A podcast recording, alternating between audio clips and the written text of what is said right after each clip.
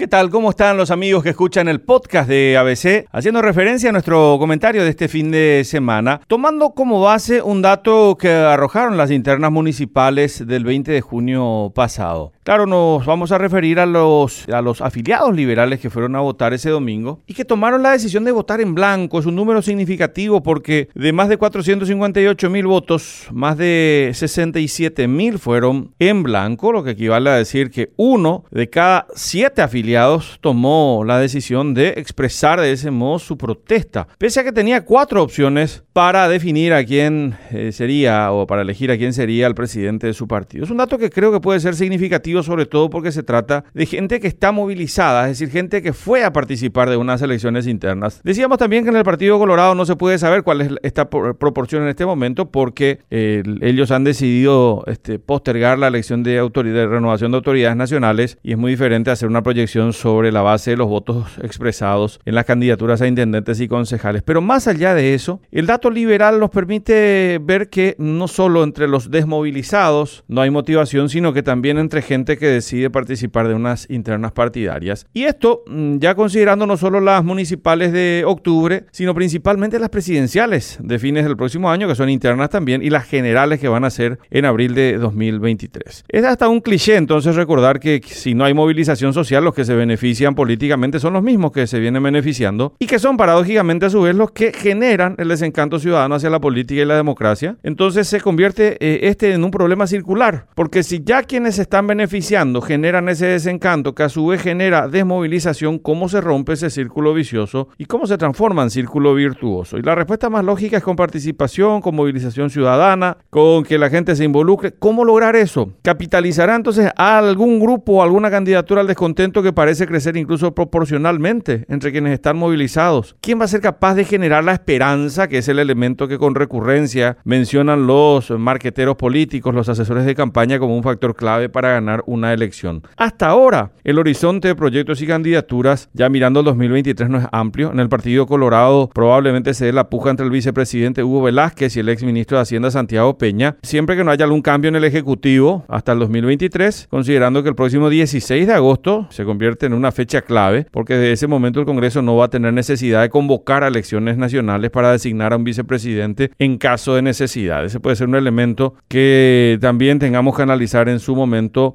una vez que llegue esa fecha. Eso en el Partido Colorado. Entre los liberales hasta ahora el oficialismo con Efraín Alegre es el que muestra las cartas y los opositores todavía están desarticulados. El que está moviéndose Blas Llano, que ya está intentando persuadir al empresario Norman Harrison, a quien eh, también lo intenta involucrar apostando a su capacidad de financiación. Y en eso que eh, de forma muy genérica y hasta cómoda denominamos tercer espacio en el país, porque ahí conviven la izquierda, la centroizquierda, quizás algunos sectores muy conservadores que no se involucran en partidos tradicionales. En fin, hay un grupo muy amplio, muy heterogéneo en ese denominado tercer espacio, todavía no aparecen eh, algunas candidaturas que podrían generar, digamos, alguna expectativa diferente. Claro que allí creemos que Fernando Lugo sigue siendo un aliado estratégico para copiar votos por el arrastre que todavía tienen un porcentaje de quienes van a votar. A poco más de un año de las presidenciales, la oferta no parece ser amplia, pero no vamos a caer en la trampa de hacer pronósticos así tan lapidarios en política, porque si ya es arriesgado pronosticar en política, a lo mejor en nuestro país es todavía más arriesgado porque hay un desprestigio de políticos tradicionales que permite que surjan algunas figuras que provienen de afuera, ya afuera mismo de las matrices partidarias. Solamente es cuestión de mirar nuestra historia, mirar las candidaturas de Fernando Lugo, la de Horacio Cartes o la propia candidatura de Mario Ferreiro, quien luego a través de ello llegó a la Intendencia de Asunción. Hasta la próxima semana.